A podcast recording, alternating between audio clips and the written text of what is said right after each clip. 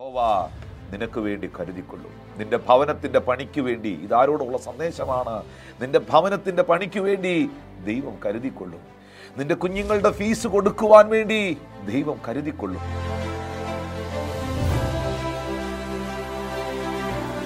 വേദപുസ്തകത്തിൽ ഉൽപ്പത്തി പുസ്തകം ഇരുപത്തിരണ്ടാം അധ്യായത്തിന്റെ ഒന്ന് മുതലുള്ള വാക്യങ്ങളിലേക്ക് വായിക്കുമ്പോൾ അതിനുശേഷം ദൈവം അബ്രഹാമിനെ പരീക്ഷിച്ചത് എങ്ങനെയെന്നാൽ അബ്രഹാമേ എന്ന് വിളിച്ചതിന് ഞാനിതാ എന്ന് അവൻ പറഞ്ഞു. അപ്പോൾ അവൻ നിന്റെ മകനെ നീ സ്നേഹിക്കുന്ന നിന്റെ ഏകജാതനായ ഇസഹാക്കിനെ തന്നെ കൂട്ടിക്കൊണ്ട് മോറിയാദേശത്ത് ചെന്ന് അവിടെ ഞാൻ നിന്നോട് കൽപ്പിക്കുന്ന മലയിൽ അവന് ഹോമയാഗം കഴിക്കുക എന്ന് അരുളി ചെയ്തു. അബ്രഹാം അധികാലത്ത് എഴുന്നേറ്റ് കഴുതയ്ക്ക് കോപ്പിട്ട് കെട്ടി ബാല്യക്കാരിൽ രണ്ടുപേരെയും തന്റെ മകൻ ഇസഹാക്കിനെ കൂട്ടി ഹോമയാഗത്തിന് വിറകും കീറി എടുത്തുകൊണ്ട് പുറപ്പെട്ടു. ദൈവം തന്നോട് കൽപ്പിച്ച സ്ഥലത്തേക്ക് പോയി. നമുക്കറിയാം അബ്രഹാമിന്റെ വാർദ്ധക്യത്തിങ്കിൽ അബ്രഹാമിന് ലഭിച്ച പൊന്നോമന പുത്രനാണ് ഇസഹാക്ക് എന്ന് പറയുന്നത്. എഴുപത്തി അഞ്ചാമത്തെ വയസ്സിൽ അബ്രഹാം കേട്ട വാഗ്ദത്വത്തിന്റെ നിവർത്തീകരണത്തിന് ഇരുപത്തിയഞ്ച് വർഷത്തിന്റെ കാത്തിരിപ്പുണ്ടായിരുന്നു.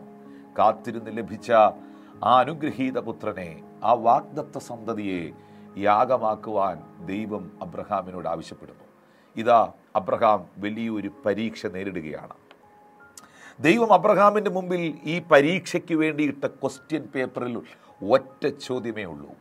നിന്റെ മകനെ നീ എനിക്ക് യാഗം കഴിക്കുമോ? അവനെ എനിക്ക് തരുമോ? യെസ് ഓർ നോ ഇതിൽ ടിക്ക് ചെയ്യാം. അബ്രഹാം ഒന്നും നോക്കിയില്ല. യെസ് എന്ന് ടിക്ക് ചെയ്തു. അതിന്റെ കാരണം തന്റെ മകനേക്കാൾ അധികം മറ്റെന്തിനേക്കാളും അധികം? അബ്രഹാം ദൈവത്തെ സ്നേഹിച്ച മനുഷ്യനായിരുന്നു. ദൈവത്തെ സ്നേഹിച്ച മനുഷ്യനാണ് ഈ പരീക്ഷ നേരിടേണ്ടി വന്നത്.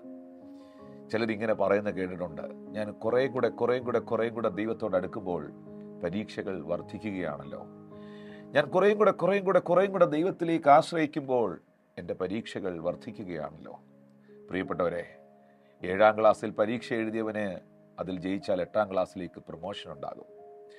പത്താം ക്ലാസ്സിൽ പരീക്ഷ എഴുതിയവന് മാത്രമേ ആ പരീക്ഷയിൽ പാസ്സായവന് മാത്രമേ പ്ലസ് വണ്ണിലേക്ക് പ്രൊമോഷൻ ഉണ്ടാകത്തുള്ളൂ. ഇതുപോലെ നമ്മുടെ ജീവിതത്തിലെ പ്രതിസന്ധികൾ നമ്മുടെ പരാജയമല്ല. നമ്മുടെ ജീവിതത്തിലെ പരീക്ഷകൾ ദൈവസന്നിധിയിൽ പ്രാർത്ഥനയോടെ നാം നേരിടുമ്പോൾ അതിനകത്ത് നിൽക്കുന്ന ഒരു പ്രൊമോഷനുണ്ട് അബ്രഹാം യാഗപീഠത്തെ പണിതു. യാഗപീഠത്തിനകത്ത് വിറകുകളെ അടുക്കി വെച്ചു. തന്റെ മകനായ ഇസഹാക്കിന്റെ കൈകാലുകളെ കെട്ടി യാഗപീഠത്തിന്റെ മേൽ കിടത്തി. ഇസഹാക്ക് അബ്രഹാമിനോട് ചോദിച്ചിരുന്നു അപ്പൊ ആ വിറകും കത്തിയും തീയും ഒക്കെ ഉണ്ടല്ലോ യാഗമൃഗം എവിടെ? അബ്രഹാമിന് അവിടെയും പറയുവാൻ ഒറ്റ പദമേ ഉള്ളൂ. യാവേ ചൈറ യഹോവ കരുതിക്കൊള്ളും.